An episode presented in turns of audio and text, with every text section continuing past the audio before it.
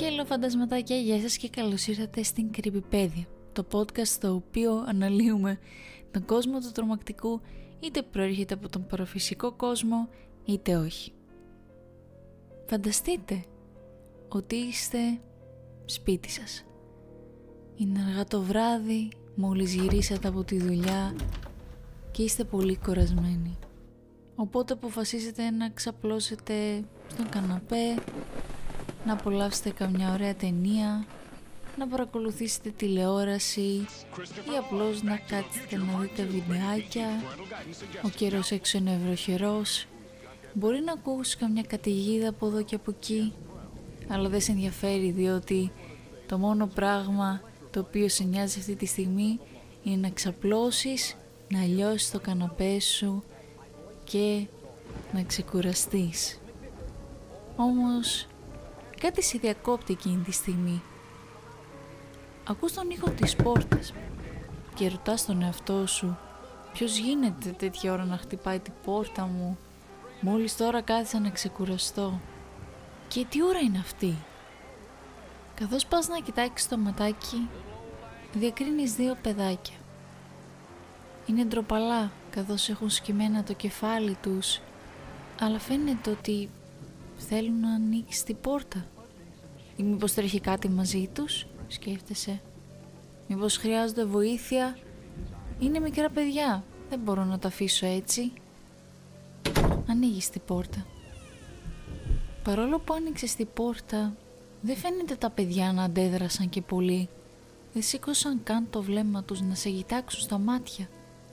Τους ρωτάς τι χρειάζονται, γιατί είναι εδώ και σου λένε ότι χάθηκαν και ότι το μόνο που χρειάζονται είναι να μπουν μέσα και να πάρουν τηλέφωνο τη μητέρα τους ή τον κηδεμόνα τους να τους πάρει.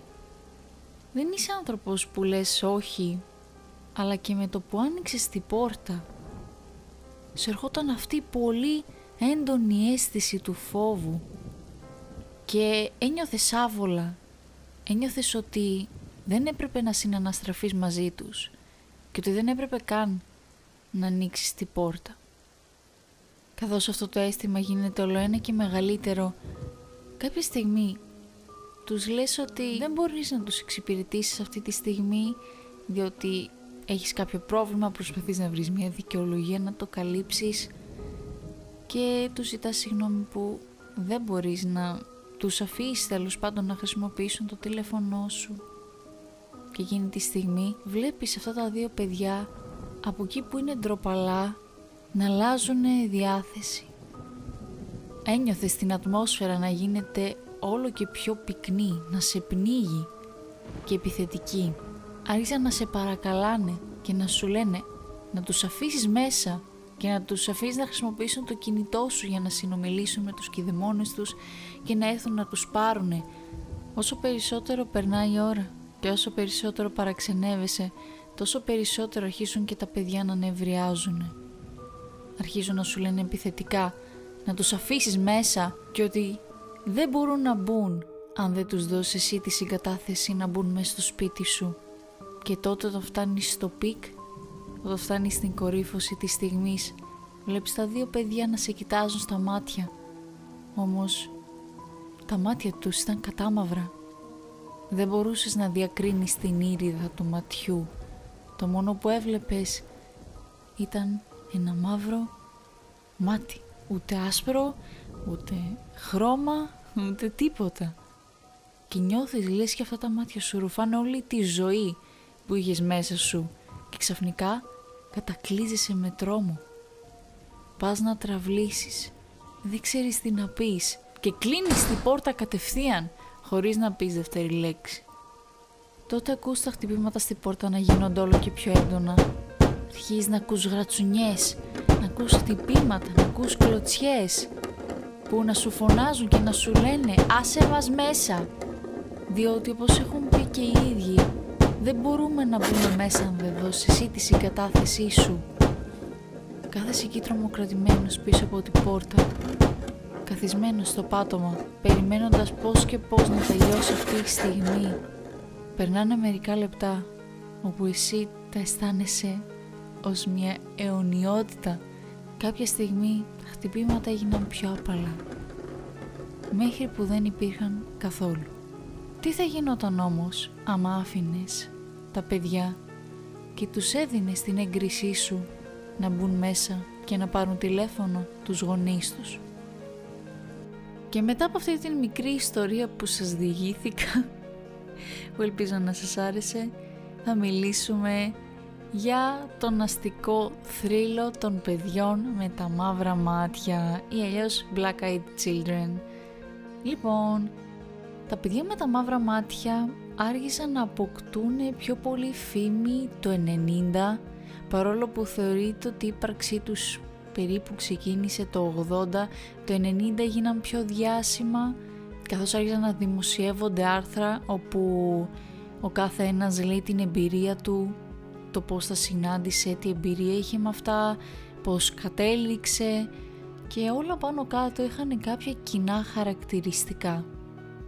Τα κοινά χαρακτηριστικά μέσα σε αυτές τις καταστάσεις είναι ότι είναι βράδυ, από το πουθενά εμφανίζονται δύο μικρά παιδάκια ή σε παρέες έστω και σου ζητάνε είτε να μπουν στο αυτοκίνητό σου είτε να μπουν στο σπίτι σου είτε να τα συνοδέψεις κάπου για ένα σκοπό και ο πρωταγωνιστής αυτός που γράφει την μαρτυρία του αυτό που έζησε τέλος πάντων αρνείται και βλέπεις αυτά τα παιδιά να αλλάζουν τελείως τον χαρακτήρα τους, τον τρόπο συμπεριφοράς τους και γίνονται σούπερ επιθετικά και προσπαθούν να, να εισβάλλουν αλλά στην τελική δεν μπορούν να το κάνουν χωρίς να δώσει ο ίδιος την έγκριση. Αλλά γίνονται πάρα πολύ επιθετικά και φωνάζουνε, τσιρίζουνε, γρατσουνάνε, χτυπάνε, κάνουν ό,τι μπορούν για να σε τρομάξουν λογικά. Και για να σε πείσουν με τη βία κάπως να τους αφήσεις και να τους δώσεις την έγκριση να μπουν μες στο σπίτι σου, μες στο αυτοκίνητό σου, το οτιδήποτε. Καλά, από την άλλη μπορεί να σκεφτείς τι θα γίνει άμα τους αφήσω να μπουν. Το θέμα είναι ότι κανένας δεν έζησε για να πει τη μαρτυρία του σχετικά με το τι γίνεται αν αφήσεις τα παιδιά με τα μαύρα μάτια μέσα στο σπίτι σου για παράδειγμα. Το θέμα είναι ότι και να υπήρχαν ιστορίες ατόμων που άφησαν τα παιδιά με τα μαύρα μάτια μέσα στο σπίτι τους δεν είναι πια εδώ για να το συζητήσουν. Οπότε θεωρούμε όλοι, πιστεύω δικαίως, ότι η συναναστροφή με ένα τέτοιο παιδί ή με, να το πούμε, μια οντότητα δεν θα φέρει καλό αποτέλεσμα άμα κάνεις αυτό που επιθυμεί. Όσον αφορά τα παιδιά τα ίδια με τα μαύρα μάτια, όπως καταλαβαίνετε το πιο, το πιο έντονο χαρακτηριστικό από όλα, όπου μπορείς να καταλάβεις ότι ναι, έχω να κάνω με ένα παιδί με μαύρα μάτια, είναι τα μαύρα μάτια τους, όμως προσπαθούν να τα κρύψουν πάρα πολύ καλά, είτε κοιτώντας προς τα κάτω, που δίνει άλλωστε και την εντύπωση ότι είναι ντροπαλοί και φοβούνται να μιλήσουν και να κοιτάξουν, οπότε και εσύ έχεις την εντύπωση ότι είναι αθώα πολύ περισσότερο και γι' αυτό κιόλας βγαίνουν το βράδυ και όλες αυτές οι καταστάσεις και τα περιστατικά που είπαν άλλοι ότι συνέβησαν έγιναν σε βραδινές ώρες επίσης το δέρμα τους είναι πάρα πολύ χλωμό θυμίζει σχεδόν πεθαμένου και συνήθως είναι συγκεντρωμένα σε παρέες πολύ σπάνια μόνοι τους και υπάρχουν πολλές θεωρίες για το τι θα μπορούσαν να είναι. Κάποιοι πιστεύουν ότι είναι βρικόλακες, αλλά η θεωρία που επικρατεί περισσότερο νομίζω είναι αυτή του ότι είναι δαίμονες, διότι για να σε στοιχειώσει ένας δαίμονας, είτε σένα είτε το σπίτι είτε το οτιδήποτε, θέλει έγκριση. Δεν θα το κάνει με το έτσι θέλω. Εντάξει, περιπτώσεις όπου σε ταινίες η οικογένεια μετακομίζει σε ένα στοιχειωμένο σπίτι με δαίμονα, σημαίνει ότι κάποιος στο παρελθόν έδωσε την έγκριση ή το σπίτι ήταν εγκαταλειμμένο και ο δαίμονας βρήκε εκεί ας πούμε το παντοτινό του σπίτι ή το οτιδήποτε. Και ταιριάζει πάρα πολύ σε αυτή την περιγραφή ότι τα παιδιά με τα μαύρα μάτια είναι δαίμονες καθώς και αυτοί ζητούν την έγκρισή σου για να μπουν μέσα στην οικία σου ή στο αυτοκίνητό σου, να χρησιμοποιήσουν το κινητό σου και μόλις βλέπουν ότι είσαι αρνητικός και τους αντιστέκεις αρχίζουν και γίνονται όλο και πιο επιθετικοί προσπαθώντας να κάνουν ό,τι μπορούν για να σε τρομάξουν και να σε φοβήσουν έτσι ώστε εν τέλει να τους πεις το ναι και να κάνουν αυτό που επιθυμούν το οποίο δεν γνωρίζουμε. Δεν γνωρίζει κανένας ποιος είναι ο στόχος των παιδιών με τα μαύρα μάτια. Άμα το πάμε με τη θεωρία ότι είναι δαίμονες, τότε ίσως έχει να κάνει με το ότι θέλουν να βγάλουν την ψυχή σου από μέσα, όχι απαραίτητα να πεθάνεις, αλλά καταλάβατε τι λέω, την ψυχή, που θεωρείται ότι ζει αιώνια.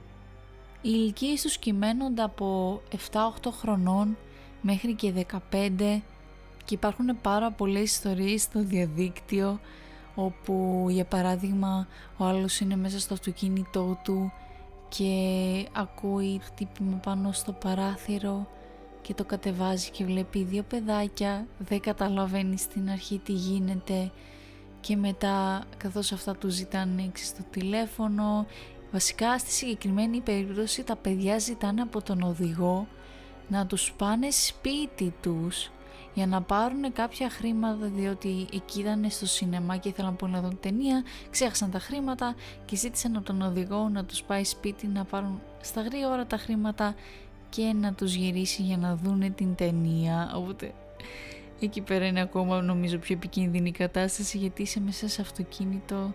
Δεν ξέρω προσωπικά με τρομάζει περισσότερο η ιδέα του να είσαι μέσα στο αυτοκίνητο και να σου συμβαίνει κάτι τέτοιο. Και ο οδηγός να τους λέει όχι και αυτοί να αρχίζουν να χτυπάνε το τζάμι και να λένε δεν θα μπούμε μέσα μα δεν μας αφήσεις εσύ και σε παρακαλώ άσε μας να μπούμε, άσε μας να μπούμε. Λένε ότι στις καλύτερες περιπτώσεις άμα αφήσεις δηλαδή ένα παιδί με μαύρα μάτια μες στο σπίτι σου ή τέλος πάντων δώσεις την έγκριση ότι θα έχεις κακοτυχία και το κυριότερο θα έχεις ασθένειες που δεν είχες πριν ούτε καν είχες να το πούμε συμπτώματα για αυτήν. Απλώς έχεις μετά πάρα πολλές βαριές ασθένειες και πολύ πιθανό να πεθάνεις από αυτές. Οπότε τι πάθεις κάτι εκείνη τη στιγμή και μείνεις στο τόπο είτε αργότερα το κοινό είναι ότι αργά ή γρήγορα θα σε σκοτώσουν. Τουλάχιστον αυτό υπονοείται από τα λεγόμενα εκεί έξω. Είναι πολύ ιδιαίτερο το πως ένας αστικός θρύλος που έχει τόσες λίγες επεξηγήσεις και λεπτομέρειες όπως του από πού προέρχονται, πως έγιναν διάσημοι ακριβώς, το τι μπορείς να πάθεις αλλά είναι αυτό το απλό χαρακτηριστικό το ότι είναι παιδιά και έχουν μαύρα μάτια το οποίο σε κάνει να το φοβάσαι γιατί πόσο μάλλον να τα συναντήσεις βράδυ σου έρχεται και αυτή η ιστορία στο μυαλό, αρχίζεις και έχεις διπλές σκέψεις και λες κάτσε να δω πρώτα τα μάτια τους και μετά να εγκρίνω ή όχι για τον όλα θα είναι εντάξει. Μακάρι να είχα περισσότερες λεπτομέρειες να σας αναλύσω πάνω σε, αυτή την, ε, πάνω σε αυτό τον αστικό θρύλο, αλλά δυστυχώς δεν υπάρχουν και πολλές λεπτομέρειες που θα μπορούσα να μοιραστώ μαζί σας, οπότε το επεισόδιο φτάνει στο τέλος του. Σας ευχαριστώ πάρα πολύ που ακούσατε το επεισόδιο, ελπίζω να σας άρεσε και να μάθατε κάτι καινούριο. Αν είσαι καινούριος και ακούς αυτό το επεισόδιο και το podcast πρώτη φορά, φρόντισε να κάνεις άμα γίνεται κάποιο follow ή να κάνεις και σχόλιο, μπορεί να βοηθήσει πολύ. Ή ακόμη άμα σου αρέσουν τα τρομακτικά παιχνίδια στο κανάλι στο YouTube.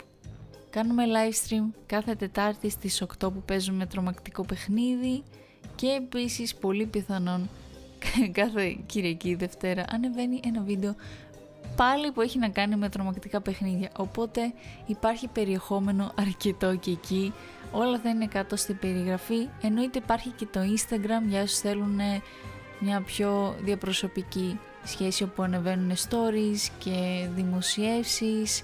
Και εννοείται και αυτό θα είναι κάτω στην περιγραφή. Και σας ευχαριστώ πάλι πάρα πολύ που ακούσατε μέχρι εδώ ένα χειροκρότημα. Και θα τα πούμε αν είναι σε ένα επόμενο επεισόδιο. Και μέχρι τότε να είστε καλά, να είστε υγιείς και να προσέχετε. Bye bye!